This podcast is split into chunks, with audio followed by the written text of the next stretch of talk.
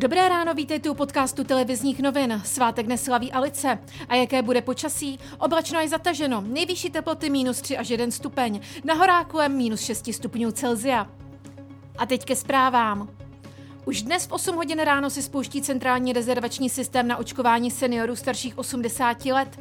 Registrace bude možná online na webu Ministerstva zdravotnictví u praktického lékaře nebo na telefonní lence 1221.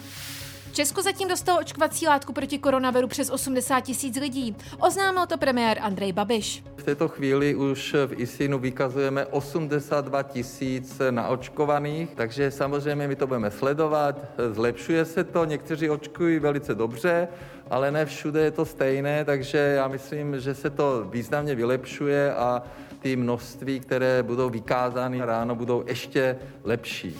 Sendražicích na Královéhradecku zasahovali hasiči u rozsáhlého požáru skladovací haly. Škoda je předběžně odhadnuta na 15 milionů korun. Kolem půl deváté večer se oheň podařilo dostat pod kontrolu. Při požáru se naštěstí nikdo nezranil. Proč začalo hořit se nyní vyšetřuje.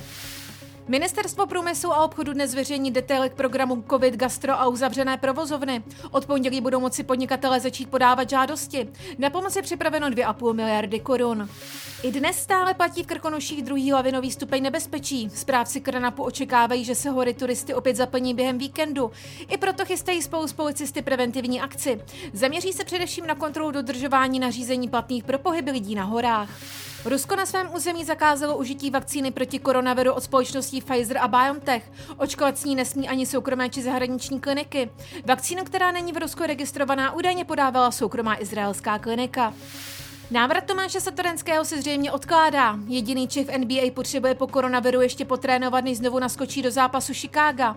Mimo by měl být ještě na následující dva venkovní zápasy. Více informací naleznete na webu TNCZ.